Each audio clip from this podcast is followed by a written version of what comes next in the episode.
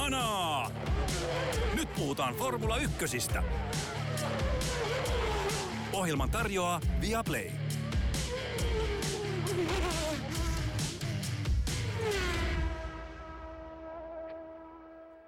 Formula 1-sarja on palannut kesätauolta. Belgian GP 2022 on takana. Nähtiin järisyttävä yhden miehen ja yhden tallin näytös. Joonas Kuisma, puhutaanko vähän naisleijonista vai pistetäänkö hanaa? Ei ainakaan puhuta yleisurheilusta, pistetään hanaa. pistetään homma käyntiin. Tota, ö, ennen kuin lipsahdetaan liikaa väärälle kaistalle, niin aloitetaan ilmiselvistä ilmiselvimmällä. Max Verstappen lähtöruutu häntä päässä ää, voimalähteen vaihtamisen takia.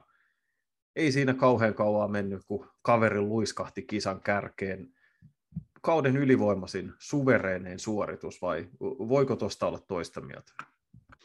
No kyllä mulla tulee tästä jo pikkuhiljaa mieleen Lewis Hamiltonin nousut siellä Brasiliassa viime kaudella, että alkaa olla sellaista todellista maailmanmestaritason tykittelyä Max Verstappenilta, että kyllä pakko myöntää, että kun toi sparrataan pitkään, vaikka niitä kierroksia oli vain 44, niin tota jossain kohtaa siinä, kun Maxi oli noussut ylivoimaisesti kärkeen ja tota Red Bullin varikkotoiminta toimi kuin kone, niin tota, kyllä mua alkoi vähän ehkä siinä haukotuttaa jossain kohtaa, mutta onneksi sieltä nyt jonkin verran, onneksi jonkin verran kuitenkin hyviäkin suorituksia nähtiin muuallakin päistä letkaa, mutta aivan täysin maaginen suoritus Max Verstappenilta, jonka syitä varmaan tässä myöhemmin keskustellaan, mitä itse Janne ajattelit.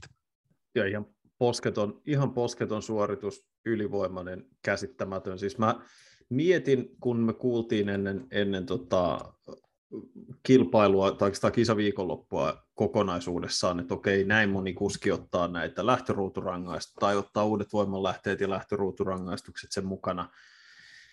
Uh, ja miettii, että hei, tämähän sekoittaa pakkaa kivasti, että aika ajossa, aika ajossa nähdään uutta väriä kärkipäässä, ja, mutta siinä lopulta kävi niin, että niin moni näistä autoista otti näitä lähtöruuturangaistuksia, että se tavallaan vähän vesitti sitä, että sitten vedettiinkin aikaa jo loppuun vähän tämmöisissä farssimaisissa tunnelmissa, että kärkipää putosi sitten sinne, sinne perälle. Normaalistihan se riittää, että Q1 käy kuittaamassa ehkä Q2 ja sen jälkeen pistetään pillit pussiin. Ja, ää, mutta tuossa jo, oliko se perjantaina vai lauantaina, en muista, en muista minkä kilpailijatalli, se oli joko Ferrarin tai Mercedeksen suunnalta joku tokas, että se on kuin Red Bullin koko auto olisi suunniteltu yksinomaan sitä varten, että se pärjää tällä radalla.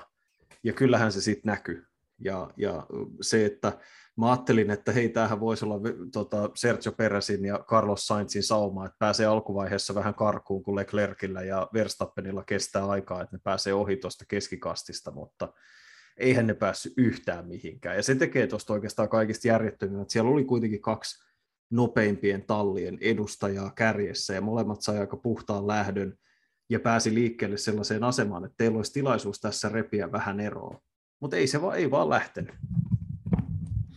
Joo, tämä alkaa nyt, mä puhuin siitä, että muistuttaa Lewis Hamiltonia parhaimmillaan tämä Verstappenin suorittaminen. Mä aloin miettiä, että niin kuin, mitä tässä olisi pitänyt tässä kisassa tapahtua, että Max Verstappen ei olisi voittanut sitä. Että olisiko hänet pitänyt laittaa liikkeelle varikolta, olisiko sinne pitänyt laittaa joku semmoinen pieni tota, semmoinen tota, laskuvarjo perään, olisiko pitänyt ajaa kolmella renkaalla tai vaan puolikkaalla bensatankilla vai mitä, että, tota, että hän ei olisi voittanut tätä kisaa.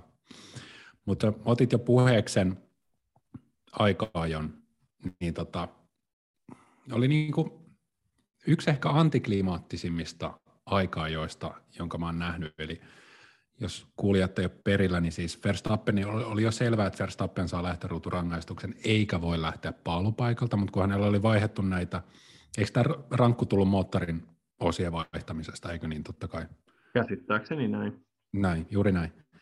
Ja hänelle oli ennen viikonloppua vaihdettu nämä moottoriosat, että auto oli ihan täydessä iskussa aikaa, jossa Max Verstappen voitti jollain 0,6 sekunnilla aikaa, jossa toiseksi tulleen Carlos Sainz. Ja se oli jotenkin todella kiusallista, että Carlos tästä haastateltiin siinä sen jälkeen, että no niin Carlos, että hei tota, sä lähdet huomenna paalulta, että hieno suoritus. Sä et Carlos just hävinnyt 0,6 sekuntia Max Verstappenille, eli kyllä se tavallaan jo se, mitä sunnuntaina nähtiin, eli toisin sanoen Sainz lähti paalutta, Sergio Perez toisesta ruudusta, sitten Fernando Alonso ja niin edelleen, ja Max Verstappen ajoi koko homman läpi sieltä 15, niin kyllä se, se kylvettiin jo lauantaina ja sitten nähtiin jo etiäinen lauantaina, mutta mun täytyy sanoa, että mä uskoin, että siitä olisi tullut parempi kisa siitä huolimatta.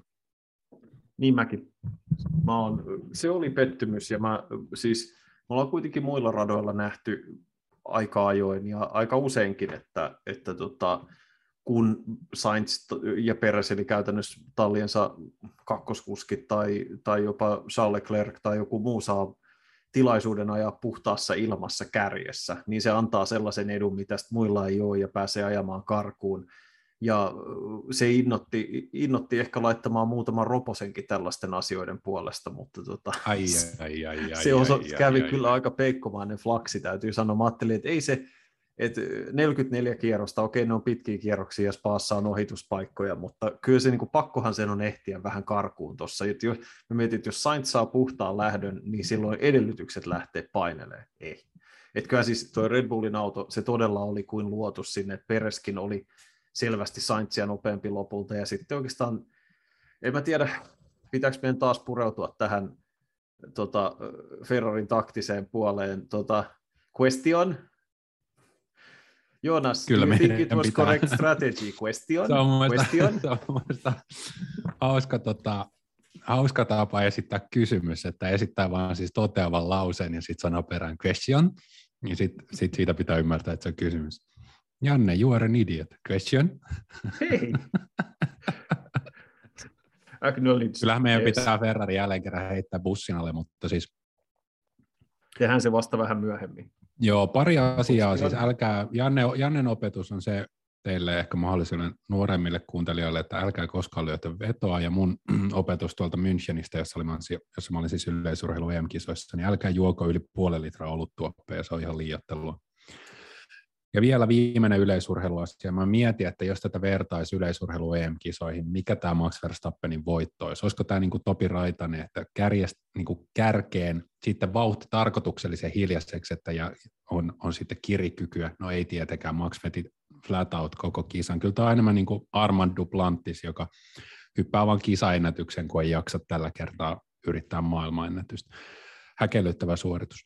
Mutta tota, yksi asia, mistä mä ajattelin, että tästä olisi voinut tulla parempi kisa, oli se, että Maxin ja Carlos Sainzin välillä oli molemmat Mercedekset. Ja Mersuthan sai ihan kelpo lähdön tähän kisaan. Ja mä luulen, että yksi asia, joka vähän ehkä helpotti Maxin työtä, oli se, että aika, olikohan se tokalla vai peräti ensimmäiselle kierroksella, Varmaan se oli ekalla kierroksella siinä Le Combesin mutkassa.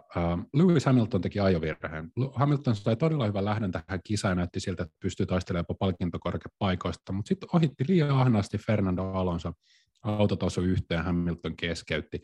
Ja siinä lähti, samalla kun mä uskon, että niin Alonso otti vähän osumaan siinä, niin siinä lähti tavallaan kaksi autoa, jotka olisi voinut ehkä pistää Verstappenille vähän kampoihin, mutta sitten toisaalta ehkä hän olisi vaan pistänyt DRSn päälle ja ajanut Hamiltonista ohi samalla lailla kuin hän George Russellista, että en tiedä, olisiko sekään vaikuttanut yhtään mihinkään.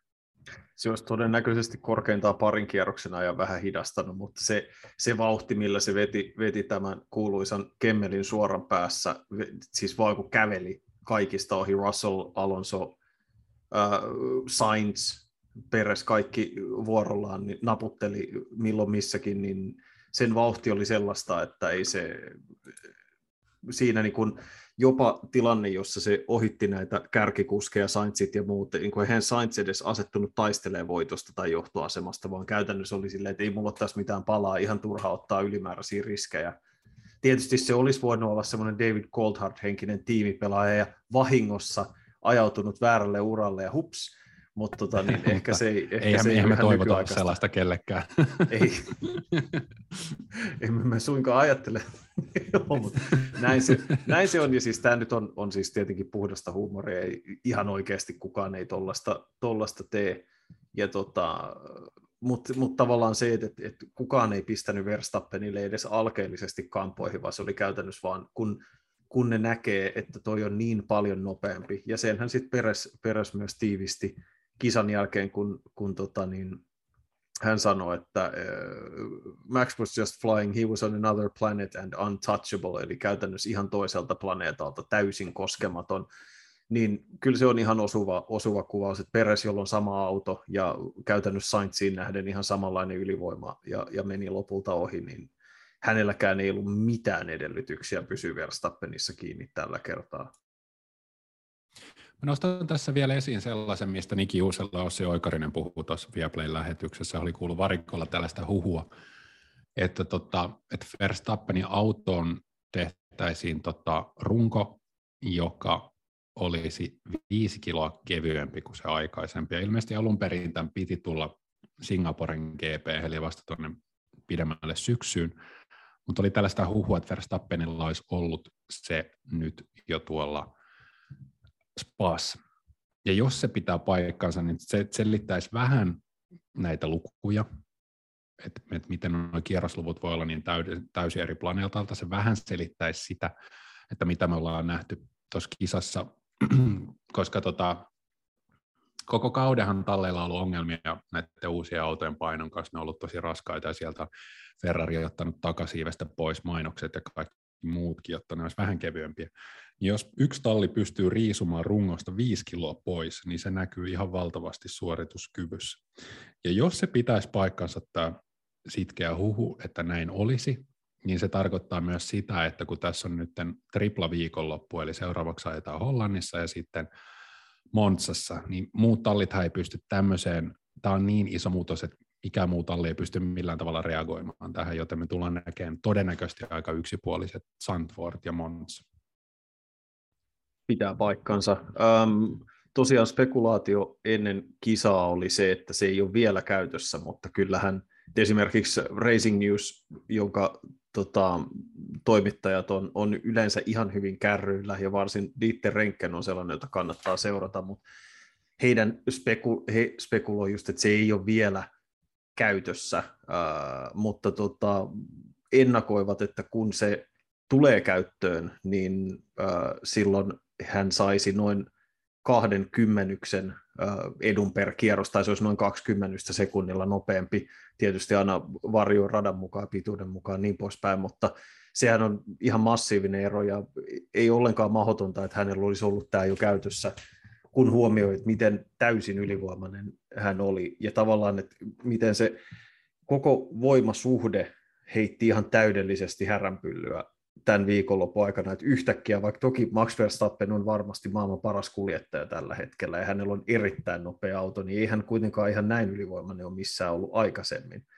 Niin toi on ihan mielenkiintoista, että onko ne vaan vähän niin kuin hivuttanut salaa sen sinne, ja ei kerrota kellekään jotenkin se tuntuisi vaikealta ajatella, kun yleensä nämä, niihin sit liittyy jotain pieniä aerodynaamisia muutoksia tai muuta, ja sitten nämä haukan silmät jostain autosportilta ja muualta välittömästi niiden kuvajuttujen kanssa, että kattokaa, kun tämä on 0,3 millimetriä enemmän mutkalla kuin aikaisemmin, ja tässä on meidän ammattilaisen piirros siitä, että mitä se tarkoittaa ilmavirtauksille ja muille, ja siitä ei ollut puhetta, että se olisi ollut vielä, mutta kaikki on mahdollista, koska tämä oli mm sanat loppuu ja ihan, ihan täyttä spekulaatiota myös, mutta tavallaan, että pitääkö se viisi kiloa riisua yhdellä rykäyksellä, vai voiko sillä olla esimerkiksi jotain osia tai jotain komponentteja tai jotain, josta on pystytty sheivaamaan jonkin verran sitä painoa. Tämä on ihan spekulaatiota ja puhun läpi ja päähän, joten ei kannata sen enempää uskoa, mutta jotain siinä kuitenkin oli. Mutta siitä huolimatta niin se, että, että, että joo, laitetaan niin kuin ylivoimainen auto alle, mutta tällä hetkellä niin kuin Max Verstappenin ja Red Bullin yhteistyö on niin kuin ihmisten ja koneen välistä täydellistä harmoniaa, ja sitä aika siistiä seurata, vaikka se nyt vähän niin kuin pilaakin näitä sunnuntain katselusessioita, niin mä oon, mä oon iloinen, että Verstappen voittaa tämän maailmanmestaruuden nyt täysin ylivoimaisella rynkytyksellä, eikä kenenkään tarvitse niin kuin enää se vähän poistaa sitä asteriskiä hänen ensimmäisestä maailmanmestaruudestaan, joka tuli kuitenkin kabinetissa osittain, niin tota, se, on, se on ihan mainio juttu kyllä sen suhteen. On, ja kyllähän se on aina, ihan sama puhutaanko joukkueen vai yksilöurheilusta, niin kyllä se mestaruuden uusiminen on aina hankalampaa kuin se ensimmäisen voittaminen, koska sulla on ihan eri tavalla on, on se tota, tähtäin niskassa muiden, muiden osalta, niin se on, sä oot ihan oikeassa. Tota, niin, ja senkin takia itse asiassa, tämä, jo, tämä tuli vaan mieleen täysin mitättömänä pointtina, mä rakastan sitä, että se otti numeron yksi käyttöön tällä kaudella. Hamiltonhan ei koskaan sitä tehnyt, se, että maailmanmestarin numero yksi on käytössä, joka käytännössä vaan niin kuin näyttää muille, että hei, te näette tuon numeron tuossa ja te tiedätte, mitä se tarkoittaa. Niin se on tietyllä tavalla, se sopii siihen koko sen juttuun. Ja on mun mielestä, se on, se on semmoinen, mä tykkään siitä tässä F1 perinteessä, että kukaan muu ei voi saada sitä numeroa. Ja se, se on ainoa numero koko laissa, joka indikoi jotain tiettyä. Ja, tota, ja tavallaan, että se tuo semmoisen, mä luulen, että siinä on semmoinen omanlaisensa vastuu tai painolasti, kun sä puolustat sitä, koska se on myös ainoa numero, minkä sä menetät, jos et sä onnistu puolustamaan sun mestaruutta. Niin tota, siinä on jotain siistiä. Se tuo tämmöisiä vanhoja muistoja takavuosilta ajalta ennen kuin kaikki sai valkata omat numerot, tai sitten tuli vapaaehtoista pitää ykköstä, niin vaikka tämä on siinä on täysin mitätöntä ja tämmöistä tähtitiedettä ja höpötohtorointia, niin siinä on jotain niin kuin tässä ylivoimassa ja siinä, että miten se tapahtuu ja missä olosuhteissa, mistä mä myös tykkään tosi paljon. Ja tästähän on nimenomaan mm. kuoriutumassa yhden miehen näytös. Joo, ja mä, mä sytyn kyllä tuohon ajatuksen siitä, että Verstappen halusi sen viimeisen edellisen kauden jälkeen nimenomaan ottaa sen ykkösen, eli hän tiesi, että hän oli maailmanmestari, että hän on paras ja hän aikoi tehdä sen uudestaan, niin se on aika, siinä on jotain kyllä poeettista siinä hommassa. Onko muuten, kun Joo, sä se oli, tuntenut, siis sä, Ham, sä, Hamiltonin niin. osalta se oli vähän turhan sellaista hashtag blessed-tyylistä, että sä voitat seitsemän mestaruutta putkeen tai kuusi seitsemästä ja et sä edes, niin kuin, sä et ikinä voi ottaa sitä, se on vaan se, että ei, ei, tämä ei ole juttu, että lopeta nyt. Niin, jatka sun. Vähän, vähän, kuin, vähän kuin maantiepyöräilyssä jättäisi sateenkaaripaitaa maailmanmestarin. Tämä oli todellisille urheilupenoille tämä viittaus, mutta tota, Onko siihen ykköseen liittynyt formula-mytologiassa mitään sellaista, tiedätkö, kirouksia tai jotain sellaista?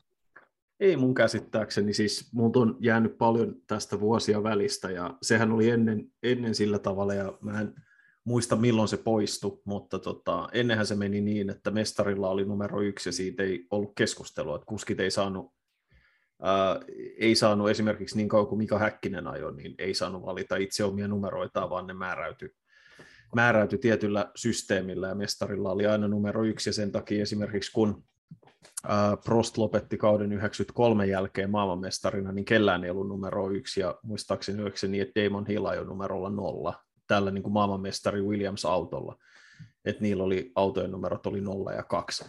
Mutta kunhan niin kuin peräkkäisiä maailmanmestaruuksia voittaneita kuljettajia myös sillä numerolla yksi on jonkin verran, niin ei siihen kai varsinaisesti mitään suuria kirouksia liity. Joo. Mä haluan tästä viikonlopusta sillä yleistasolla sanoa vielä sen ehkä, kun siirrytään tämän aasisillan kautta sitten kohti Ferrari, että tämä, mitä Red Bull teki ja mitä Max Verstappen teki nyt, oli aika mielenkiintoista just sen takia, että tultiin kesätauolta, eli kolmen viikon kilpailutauko. Tässä on, eka oli pari viikkoa ihan hiljasta ja kuskit otti, tai no Alppinella ei ollut hiljasta, mutta monella muulla tallilla oli aika hiljasta ja kuskit oli vähän parempien puoliskojen kanssa imemässä mohittoja jossain ympäri maailmaa. Ja sitten ehkä tässä moottoriurheilufanitkin on vähän niin kuin on futisliigat alkaneet ja suomalaiset ja muut pohjoismaalaiset ja ei kukaan muu on katsonut tähän yleisurheilua ja niin edelleen. Ja sitten tota, sit tullaan spaahan, että jaha, lähdetään taas vähän katsomaan.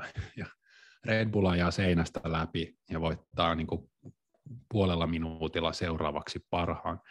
Ja onkohan muilla kuskeilla ja muilla talleilla nyt vähän sellainen fiilis, että joo, että mites toi ensi kausi, että tässä voisi pikkuhiljaa laittaa remelit ja pakaasi ja alkaa miettiä, että olisikohan se meidän ensi kauden auto vähän parempi.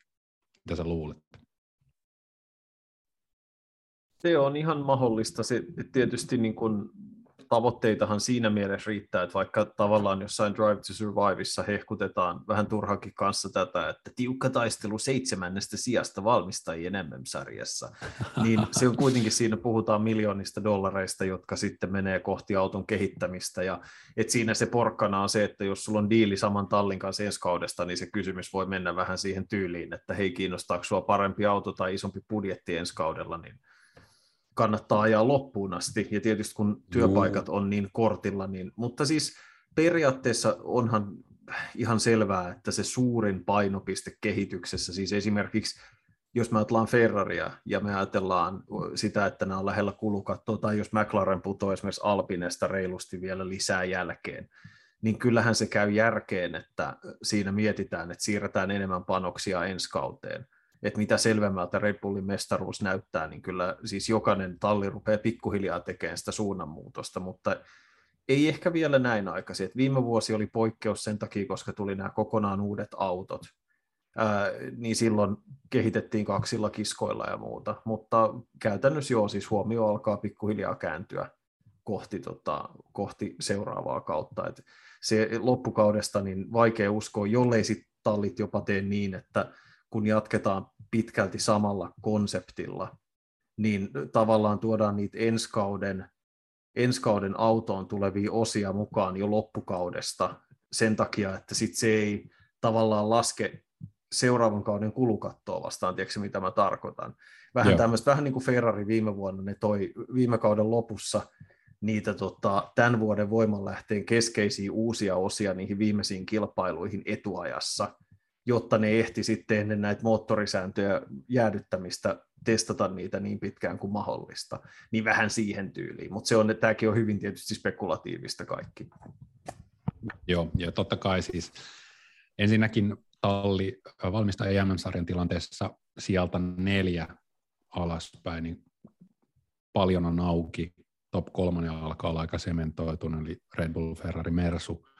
Ja sitten siellä on paljon tallipaikkoja, siellä on paljon työpaikkoja, jotka on vielä täysin niin kuin epävarmoja. Daniel Ricardo, yksi esimerkki, Jukki Tsunoda ja kumppanit. Et toki tässä riittää paljon ajettavaa, mutta ehkä Ferrarilla ollaan jo vähän silleen, että joo, tämä taisi olla tässä, koska kuuntelin Charles Leclerc ja Carlos Sainzin tota, haastattelut kisan jälkeen.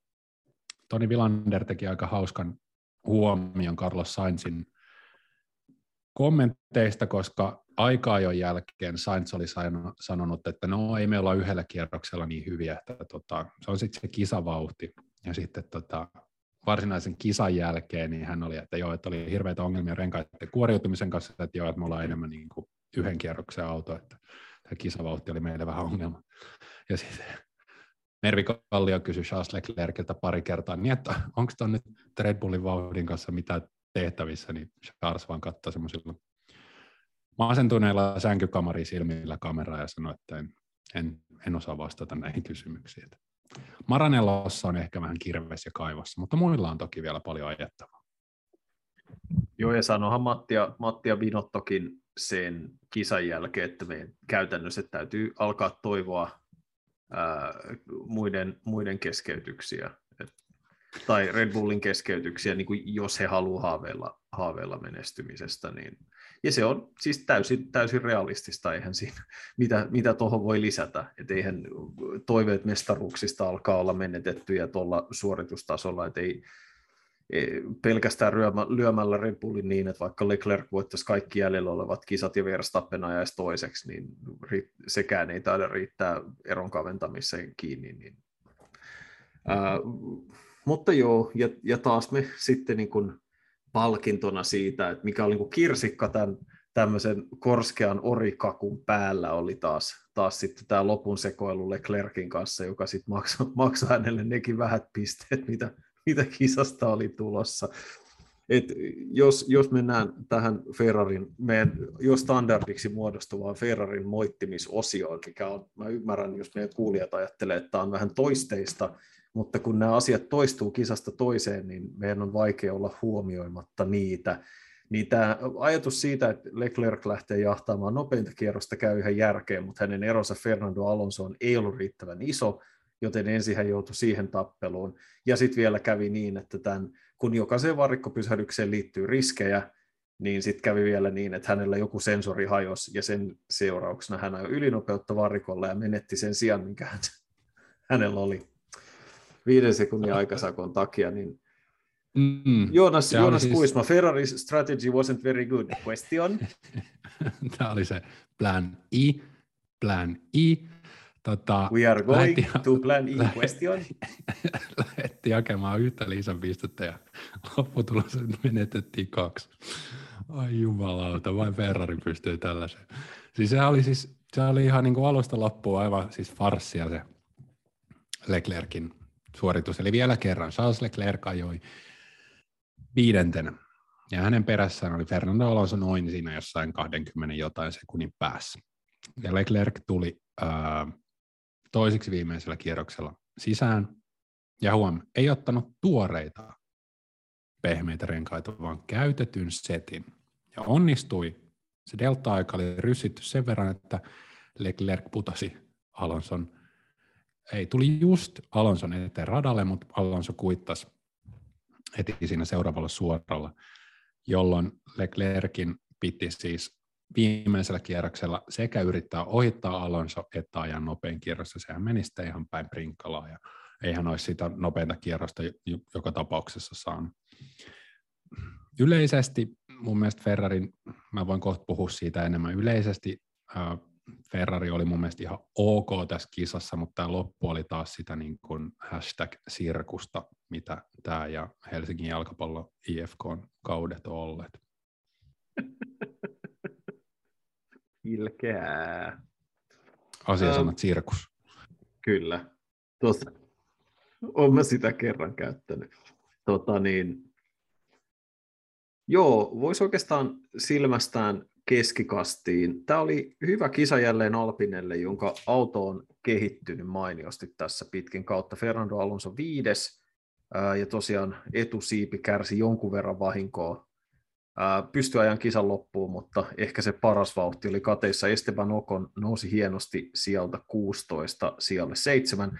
Samalla muun muassa ruudusta 17 lähtenyt Landon Norris jäi siellä 12 Eli kertoo siitä, että Alppurin vauhti verrattuna pahimpaan haastajaan tuossa keskikastissa on, on paranemaan päin. Sebastian Vettel jo varmaan kauden parhaan ja tasaisimman kilpailunsa sijoittu kahdeksanneksi ja Pierre Gasly, joka lähti varikolta kaikessa hiljaisuudessa ja kenenkään lainkaan huomaamatta livahti yhdeksänneksi, mikä oli mun mielestä mitä mainioin suoritus. Gaslin käyrä on osoittanut aika paljon alaspäin tässä kauden aikana niin äh, pirtsakka kisa häneltä kaikin tavoin. Tietysti Alex Albon kymmenes ja piti Lance Stroll ja Lando Norrisin takana kisan loppuun asti.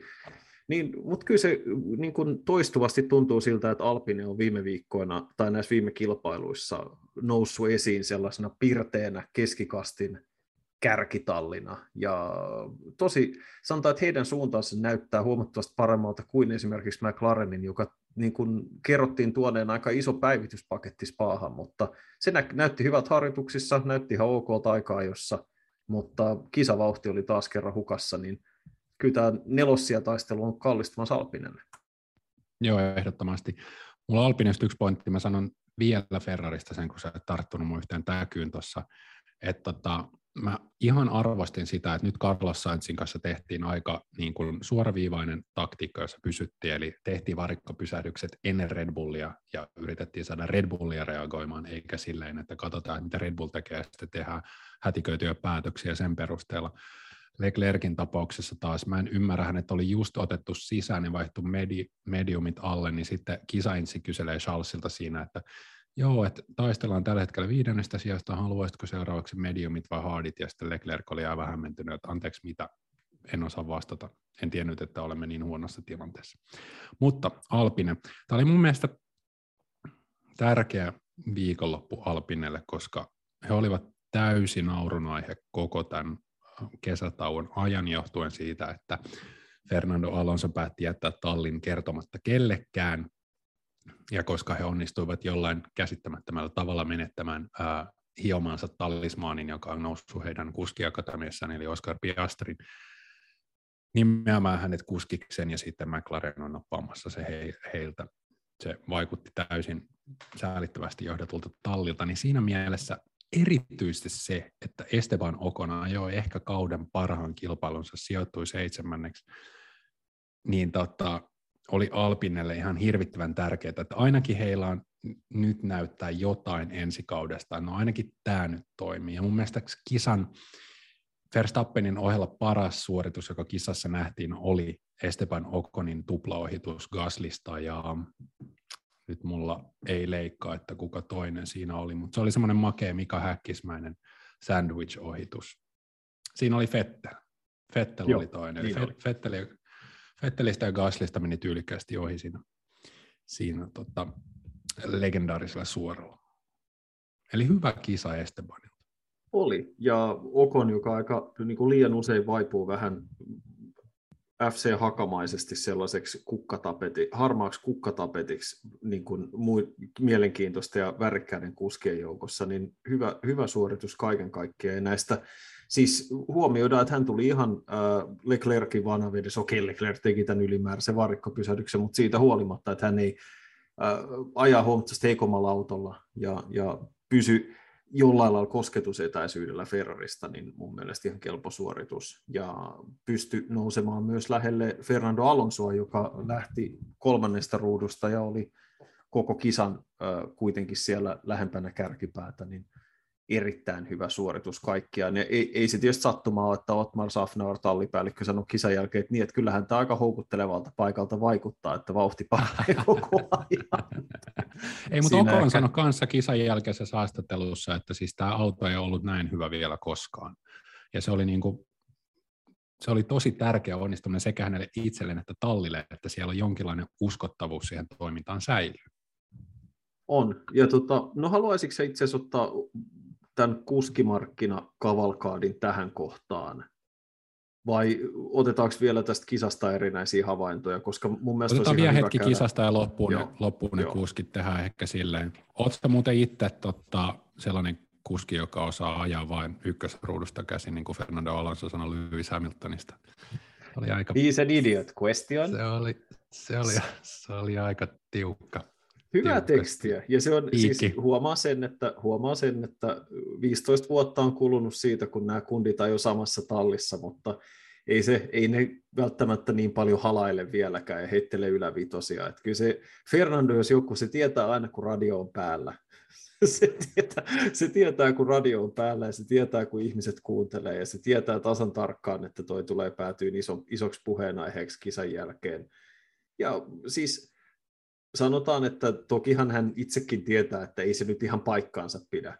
Mutta se oli ihan osuva kuitti tuossa tilanteessa, koska Hamilton, vaikka hän selitti kisan aikana haastattelussa, että Alonso oli kuolleessa kulmassa eikä hän nähnyt, niin kyllä siinä kalskahti vähän semmoinen Arsene Wenger-mäinen the incident niin kun sä olit siinä ja sä tiesit, sä olit just ajanut Alonson ohi, jos sä et näe sitä, kun se on sun, niin sun pitäisi arvata, arvata, että se on sun kuolleessa kulmassa, koska sä oot just ajanut sen ohi.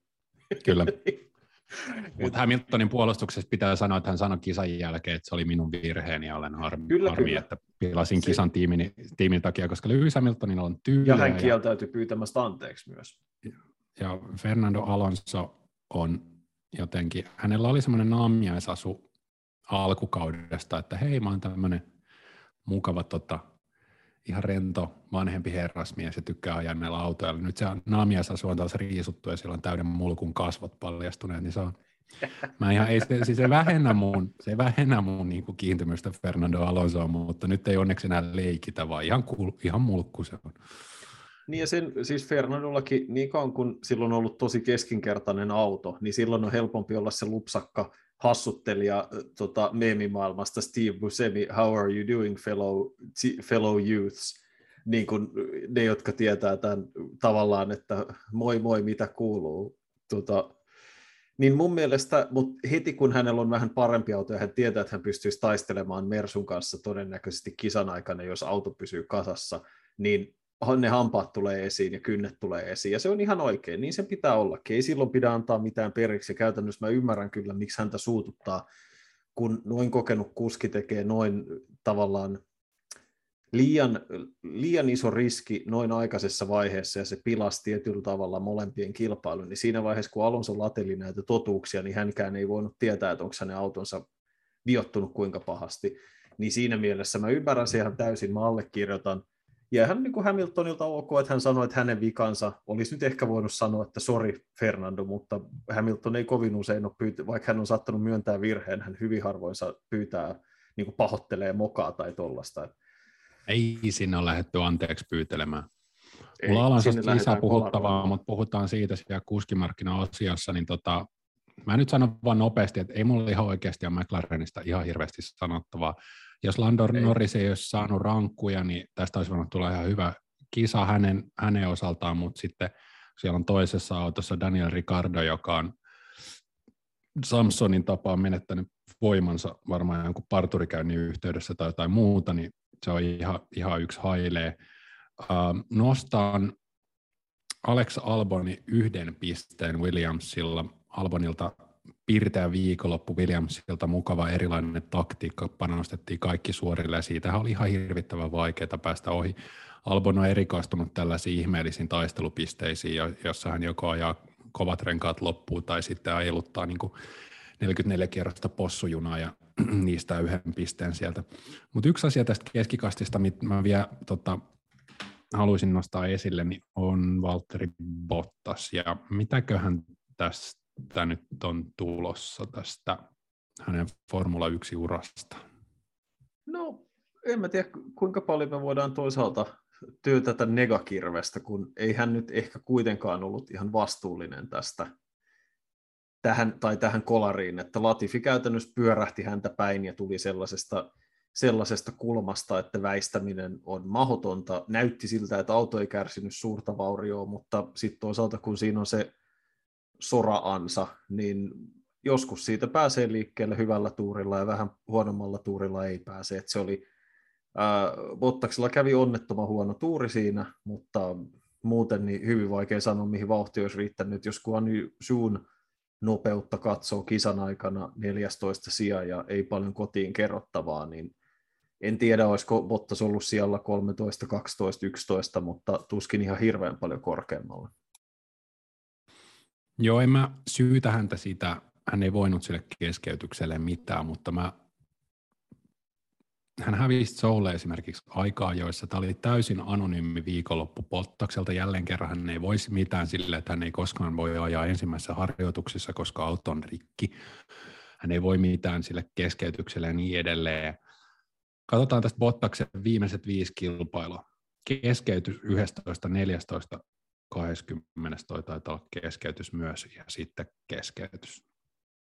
Ähm, sama-aikaisesti samaaikaisesti käyttää somessa hauskoja hattuja ja niin kuin on kaikkea kivaa elämässä ja on jo bisneksiä, joita varmasti jatkaa uran jälkeen, mutta niin kuin, niin kuin Alfa Romeo on lähdössä F1, Audi on tulossa, tässä Bottaksen, no, jos Bottas haluaa olla F1-kuski, niin siellä radalla pitää alkaa myös tapahtua jälleen. Et ei, ei se voi ajella niin kuin se olisi lopettamassa uransa. Siitä mä oon vaan vähän huolissani hänen kohdallaan. No se on kyllä ihan totta. Se on ihan totta, että, että tota, nämä tulokset ja, ja viimeaikaiset just aika, jo, aika joihin viittaminen on ihan oikein. Että tuntuu siltä, että Alfa ei ole kehittänyt autoa ehkä ihan samanlaiseen vimmalla kuin kilpailijat, tai jos on, niin he eivät ole onnistuneet niissä kehityksissä ihan niin paljon – tai ihan niin hyvin kuin ehkä, ehkä ää, muut keskikastin tallit, että samaan aikaan vaikka esimerkiksi tässä aikaisemmin ihan syystä parjattu McLaren ää, on jää, jäänyt pikkasen viime kisoissa Alpinelle, niin silti aikaisemmin varsin tiukka ero Mäkin, ja Al, Mäkin Alpine ja Alfa välillä on siinä pisteessä, että McLarenilla on 95 pistettä ja Alfa Romeolla on edelleen se sama vanha tuttu 51, joka niillä on ollut jo aika monen kierroksen ajan. Että se myös kertoo siitä, että kyse ei ole pelkästään Bottaksen vauhdin hyytymisestä, vaan siitä, että alfa suhteessa kilpailijoihin suoriutuu huomattavasti heikommin. Saas nähdä, ja tämä, tämä tota, Audi, Audi-kuvio on tietysti keskustelemisen arvoinen myös, kun mennään tästä kisasta eteenpäin, mutta tosi mielenkiintoista nähdä, mitä senkin suhteen tapahtuu, vaikka siihen on paljon aikaa. Mulla on teorioita, usko tai älä. Mm-hmm. Mutta siitä meillä on vielä, meillä tulee vielä se hiljainen viikko, jossa me voimme keskustella näistä teorioista. Mulla ei oikeastaan tästä kisasta muuta sanottavaa. Ei. Toivottavasti näemme Zandvoortissa vähän, vähän jännittävämmässä kavaa, vaikka ei tässä nyt mitään vikaa ollut. Mä en ole, kun me ollaan puhuttu siitä, että pitääkö tota perinteisten moottoriratojen olla huolissaan siitä, että tuolta lähi maksetaan ihan mitä vaan, että saadaan tota, lapsen piirtämille katuradoille kisoja, niin tota, en mä olisi Spaana huolissaan. Tämä oli kuitenkin aika hieno ja tyylikäs viikonloppu, ja Spa on aina ollut yksi molempiradoista, niin tota, musta oli kuitenkin kiva katsoa formuloita tänä viikonloppuna, vaikka Max Verstappen oli täysin ylivoimainen. Oli, oli. Ja tota, kuitenkin nähtiin varsinkin kilpailu alkupuolella paljon kilvana jo, että se oli sitten ne erot, erot ja DRS-junat alkoi syntyä sitten vasta siellä loppu, puolen välin jälkeen loppupäässä. Et hyvä, ihan, ihan kiva skava, vaikka voitosta ei käytykään kovaa taistelua ja toivottavasti ensi kerralla toisin. Mutta hei, hypätään aiheesta seuraavaan ja otetaan, otetaan nämä kuskimarkkinat käsittelyyn, koska siinä aikana, kun me ollaan oltu sekä tauolla että käytetty Merviä meidän tota, sisällöntuottoapulaisena, niin tota, tai oikeastaan meidän, meidän hinaajana ennen kaikkea. Niin tota, ja siitä hänelle suuri kiitos, kun oli meidän mukana. Niin ää, todella paljon on tapahtunut kuskimarkkinoilla. Eli sen jälkeen, kun kisat jäi tauolle, niin tosiaan niin kuin mainitsit, ja silloinhan me ehdittiin se hyvin nopeasti käsitellä, tämä Fernando Alonso-kuvio silloin kun me viimeksi sun kanssa nauhoitettiin, mutta sitten juuri muuta tästä ei tiedetty. Niin ennen kuin mä sanon sen suurempaa, niin mitä mieltä saat ihan kokonaisuutena tästä Piastri Ricardo Alonso kuviosta ja siitä, miten kaikki päättyi? No, tämä on hirveän naivia sanoa näin, koska tällainen formulat on, mutta mulla meni täysin maku tähän koko toimintaan, ja mun mielestä oli täysin vastenmielistä, miten tämä tilanne hoidettiin. Se on mun mielipide. Ja Miksi? jos mietitään, että, jos mietitään niin kuin, että no ihan oikeasti, jos joku talli nyt käyttää omaa pääomansa siihen, että kasvattaa kuljettajia, ja sitten siellä niin kuin kabineteissa manageri sanoo, että ei me nyt ajatakaan teillä, vaan me mennään, mennään toiseen talliin, niin se on oon lojaali mies. Se on mun mielestä niin kuin todella rumaa toimintaa. Ja miten se viestitti? Kaikki näette tänään Alpine, Piastrit, Piastrit viittasi, että tänään Alpine ilmoitti, että ajan heidän autolla ensi kaudella. Heillä ei ole minun suostumustaan, en aja, nän, nän, nää. Uh, Ricardo savustaminen ulos Mäkiltä. Hänelle maksetaan ilmeisesti noin 20 miljoonaa euroa kipukorvausta siitä, että hän luopuu kuskipaikasta ja sitten sinne viedään tämä tämä nuori kukko, joka ei osoittanut itseään tällä tasolla, niin sekin vielä, että niin kuin millaiset paineet se lataa McLarenin ja Piastrin niskaan, että susta on ennen kuin sä oot yhtään kierrosta tällä autolla, niin susta on maksettu jo kymmeniä miljoonia dollareita yhteensä, koska tähän voi liittyä vielä siis kaikenlaisia oikeudenkäyntikuluja ja niin kuin Alpinen suuntaan meneviä tämmöisiä sovittelurahoja ynnä muuta, niin äh, olen, olen aika ärtynyt tästä tilanteesta. Sinä ilmeisesti et. joku saattaa joskus moittia meitä siitä, että meillä on liikaa hymistelyä ja ollaan liikaa samaa mieltä asioista. Mä en, mä en voisi olla enempää sun kanssa eri mieltä, vaikka mä yrittäisin. Tämä on ollut mahtavaa, täydellistä, fantastista, ja tämä on just kaikki mennyt täydellisesti niin kuin pitikin. Koska siis F1 on raaka maailma. Täällä, et, mun mielestä Landon Norris tiivisti tämän ihan loistavasti. Ja mun mielestä se on siis se on yksi rehellisimmistä puheenvuoroista, mitä tämmöisessä joukkuelajiksi naamioidussa yksilölajissa voi antaa. Ja Norris todennäköisesti, kuten hän itsekin arvasi haastattelun antaessaan, niin tulee saamaan aika paljon skeidaa siitä. Norris sanoi, kun hänet kysyttiin, että tunteeko se myötätuntoa Daniel Ricardo kohtaan siitä, että Ricardo sai lähtöpassit, sanoi, että en, koska jos ei suoriudu, niin sitten joutuu pihalle, ja sama koskee myös häntä että jos ei pysty ajamaan riittävän nopeasti, niin se on so not ja pihalle, ja sillä hyvä. Että vaikka Ricardo on hänen ystävänsä ja ne on tullut ihan hyvin juttuun, niin, e, niin kuin, formulassa ei ole tilaa säälille, on käytännössä hänen viestinsä, ja se on ihan oikeassa.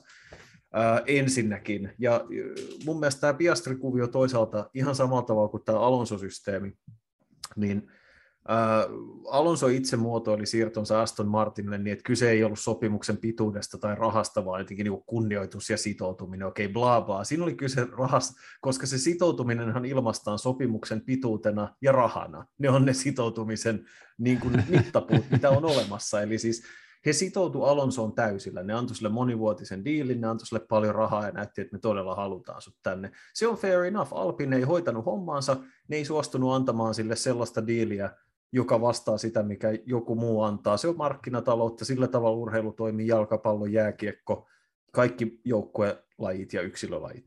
Niin siinä ei ole mitään vikaa. Mutta se, että ne mokas tämän Piastri-kuvion, niin se, sehän ei olisi mahdollista, jos Alpine olisi jälleen kerran hoitanut hommansa kunnolla. Jos he olisi tehnyt nämä valinnat ja ratkaisut ajoissa ja täyttänyt ne pykälät niin kuin ne piti täyttää, eli toisin sanoen Piastri olisi nimetty kisakuskiksi ajoissa ja ilmeisesti johonkin tiettyyn päivämäärään mennessä, niin silloin tätä ongelmaa olisi tullut, mutta kun ne halusi roikottaa sitä narun päässä niin kauan, että ne saa tämän Alonso-kuvion selvitettyä, niin silloin aukesi se reikä vaihtaa tallia. Ja kyllä mä sen ymmärrän ihan täysin. Koska eihän se niinku, kyllä mä ymmärrän, miksi Piastria ei kiinnosta mennä vuode, vuoden ajaksi hyyryläiseksi Williamsille, kun sä voisit sen sijaan saada varman monivuotisen diilin yhtä kilpailukykyisestä tallista kuin Alpine, koska yhtä lailla on mahdollista, että vuoden päästä, entä jos Piastri ajaakin Williamsilla surkeen kauden, niin eihän Alpine ole tästä silloin kisakuskiksi, vaan ne sanoo, sitten kun tulee se puhelu Mark Webberin kanssa, niin sitten siellä linjan päästä kuuluu niin huono yhteys, ja sori, me ei kuulla mitään, ja sitä äkkiä suljetaan linja. Koska se menee just näin, että jos et sä suoriudu, niin kuin Stoffel Van, Van Dornelta, joka voitti nyt Formula E-mestaruuden, voi käydä kysymässä, että mitä sulle tapahtuu, kun sä meet ajamaan esimerkiksi Fernando Alonson kanssa samaan talliin, ja sä saat koko ajan turpaas. Stoffelin ura päättyy aika nopeasti formuloissa, ja se on varmaan ihan siistiä voittaa Formula E-mestaruus, mutta mä luulen, että se haluaisi olla Formula 1. Ja tämän pitkän puheenvuoron, siis pointti on se, että joo, Alpini on sijoittanut tähän äijään paljon rahaa, fair enough, mutta ne ei sijoittanut siihen sitä luottamusta, että ne olisi antanut sille sen kisakuskin paikan ajoissa ja tehnyt ne suunnitelmat ajoissa ja ne mokas ne sopimusasiat itse. Niin silloin mun mielestä tämä niinku, tämä Alpinen kitinä siitä, että itketään niin kuin lojaalisuus, uskollisuus, me ollaan sijoitettu suhun rahaa, missä niiden lojaalisuus on ollut Piastria kohtaan. Ne vasta ilmoitti sen kisakuskiksi, kun ne tiesi, että se oli tehnyt diilin McLarenin kanssa, ja ne se ilmoitti sen sellaisella tavalla, että ne, ne ei ottanut siltä mitään sitaatteja, ne tiesi käytännössä vaan heittävänsä kapuloita rattaisiin. Niin se on niin kuin, sanotaan näin, F1-tallin uskollisuus kuljettajia kohtaan ulottuu tasan siihen pisteeseen, ja tämä pätee kaikkeen joukkourheiluun. Se on ihan sama, että puhutaanko me jääkiekosta, jalkapallosta, jenkkifutiksesta tai muusta, niin seurat on sulle uskollisia niin kauan, kun sä taot tuloksia, ja kun sä et, niin kuin kävi Ricardolle, sut laitetaan kassalle. Niin minkä takia niiden kuskien pitäisi olla yhtään sen lojaalimpia niitä talleja kohtaan? Tämä on mun kysymys Joonas Kuisma sulle. Sori, joo, pitkä räntti. Joo, joo, mä ymmärrän, mutta toisaalta miksi MM-sarjan neljänneksi parhaan tallin sitten tavallaan pitäisi olla niin lojaali parikymppistä räkänokkaa kohtaan, joka oli vielä osoittanut mitään. Sitä mä kans mietin, että onneksi olkoon Piastri häviät seuraavat kaudet sitten täysin satanolla Fernando Alonson sijaan Lando Norrisille, että tota, onnea siihen hommaan. Um, Tuo oli hyvin argumentoitu ja mä en oikeastaan ole sun kanssa ihan hirveästi eri mieltä, mutta tota, Fernando Alonsosta vielä sen verran. Mervi Kallio teki ihan loistavan haastiksen Fernandon kanssa tota, perjantai-harjoituksissa. Se oli, se, oli, se oli yksi kauden parhaista haastiksista. Siinä Fernando sanoi, että no joo, että Alpine, tämmöinen niin kuljettajan ikä, selkeästi oli ongelma heille ja sitten siinä jossain kohtaa, kun yritettiin neuvotella sopimuksista, niin se oli vaan piastri sitä, piastri tätä ja sieltä niin kuin paistoi semmoinen Alonson katkeruus Alppinen kohtaan, että miten he kehtaavat ajatella, että parikymppinen jäppinen olisi parempi kuin minä, kaksinkertainen maailmanmestari Fernando Alonso. Ja sitten ei muuta kuin puhelua Aston Martinille, ei sanota mitä Alppinelle ja näin. Sitten onkin sirkus päällä myös Ranskan maalla. Joo, ja se on, siis mun mielestä se on, Alonso on ihan oikeassa, ja tavallaan tässähän niin kun Alpine voi puhua niin paljon kuin ne haluaa siitä, että uskollisuus ja investoinnit, ja me tehtiin sitä ja tätä ja tota, mutta fakta on se, että ne halusi tämmöisen Boris Johnson-maisen have your cake and eat it too, että meillä on tämä legenda ja meillä on superjuttu, me halutaan tehdä se just näin ja näin ja näin.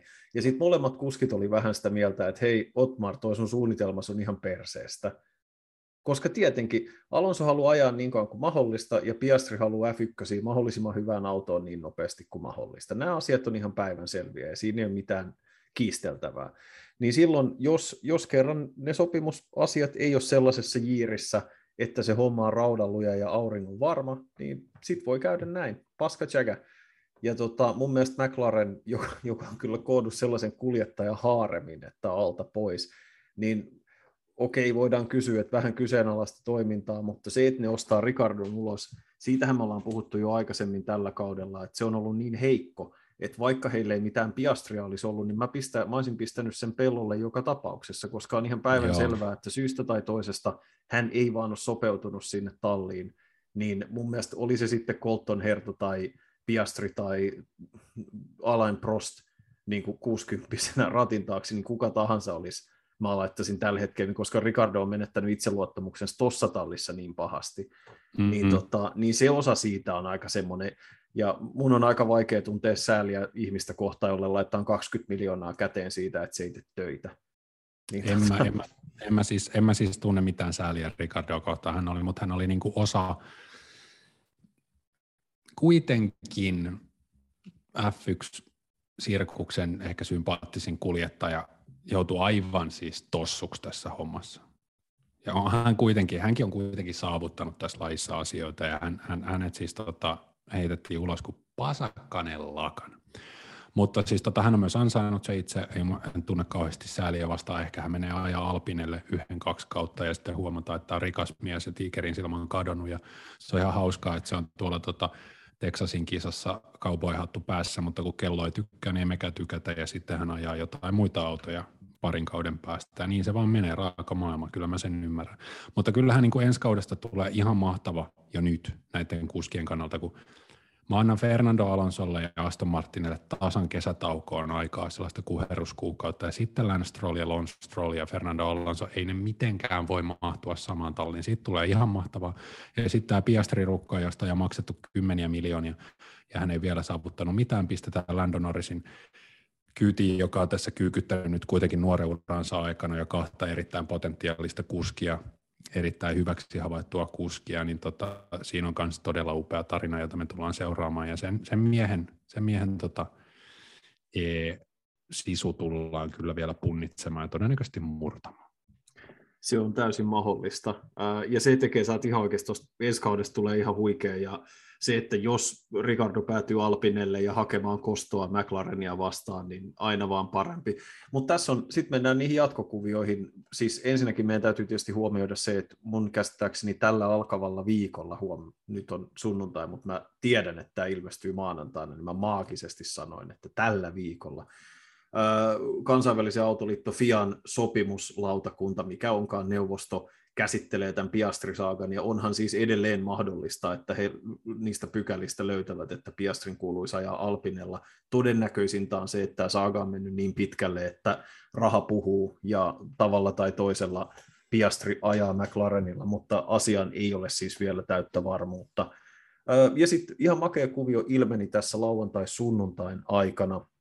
Useampikin sivusto uutisoi siitä, että Alpine olisi kuin olisikin kiinnostunut Pierre Gaslista, eli kaksi ranskalaiskuljettajaa, mikä voisi olla sen ranskalaisempaa kuin sellainen täydellisen introvertti sisäänpäin kääntyminen ja omaan erinomaisuuteen pakahtuminen.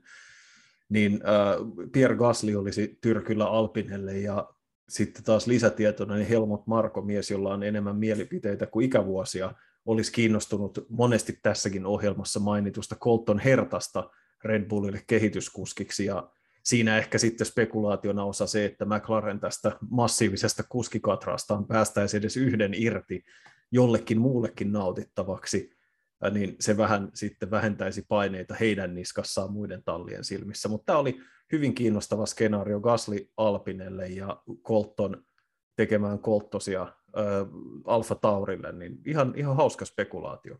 Sä, sä et Janne lepää ennen kuin Amerikan Colton saadaan F1-sarjaan, saat niin paljon siitä hänen renkaitaan on, kumpannut. mutta mä en voi sille mit, mä vaan kerron sulle, mitä uutisissa sanotaan. Okon ja Gasly olisi kiinnostavat Alpinella, se olisi hauska nähdä, että kumpi niistä päätyisi alfakoiraksi, koska mulle ei kummastakaan sellainen oikein alfakoira-fiilis. siinäkin, siinä, siinäkin voisi savukkeita muutama palaa ja tota, merd voitaisiin kuulla pari kertaa sen kauden aikana kunhan se ei ole Golua, koska se oli Ligierin sponsori pitkään tota, piikki Renon lihassa. Tämä oli 80-90-luvun F1 ystäville. Tota, mutta joo, siis olisi mun mielestä tämä tuplaranskalaiset ää, Alpinella, niin olisi hyvin kiinnostava skenaario kaiken kaikkiaan. Että, ja se, että kyllä se olisi kiva nähdä Gasly nyt, kun hän sai uransa takaisin raiteilleen Alfa Taurilla, niin sellaisessa tallissa, jolla on oikeasti aitoja kilpailullisia ambitioita pikkasen enemmän kuin ää, pikkasen enemmän kuin ää, Alfa Taurilla, joka kuitenkin on kehitystalli ennen muuta. Mm, ja Red Bull voisi Colt, Amerikan Coltonissa murskata taas yhden lupaavan kuskin tota, sylkäistä yeah. se ulos koneesta vastaan kuin purukumi. Joo, hei. Scott Speed Never Forget. Edellinen Red Bullin amerikkalaiskokeilu, muistaakseni. Eikö oliko niillä Alexander Rossikin jossain kohtaa? En mä enää muista nämä kaikki menee ja tulee tuolla jossain. Mä en tiedä yhtään, mistä sä puhut. Se on ehkä myös merkki siitä, että me on aika lopettaa tämä podcast. Meidän on varmaankin aika lopettaa. Kiitos Joonas jälleen kerran. Kiitos meidän kuulijoille niin kuin aina. Me jatketaan kuskimarkkinoista, me jatketaan kilpailuista ja kaikista mahdollisesta tulevina viikkoina. Mainitaan vielä ennen kuin lopetetaan Hollannin GP Sandvortissa tosiaan nyt tulevana viikonloppuna Max Verstappen puolustaa voittoa siellä nyt vedetään siis kolmen kisaviikonlopun putki. Monza tulee näiden Belgian ja, Belgian ja Hollannin jälkeen. Kaikki harjoitukset ja tapahtumat ja kilpailut luonnollisesti Viaplaylla niin kuin aina suorana lähetyksenä tutun turvallisen tiimin kanssa. Ja Hana palaa asiaan paketoimaan tulevan viikonlopun tapahtumat seuraavassa jaksossa. Lämmin kiitos ja ensi viikkoon siihen saakka. Moi moi.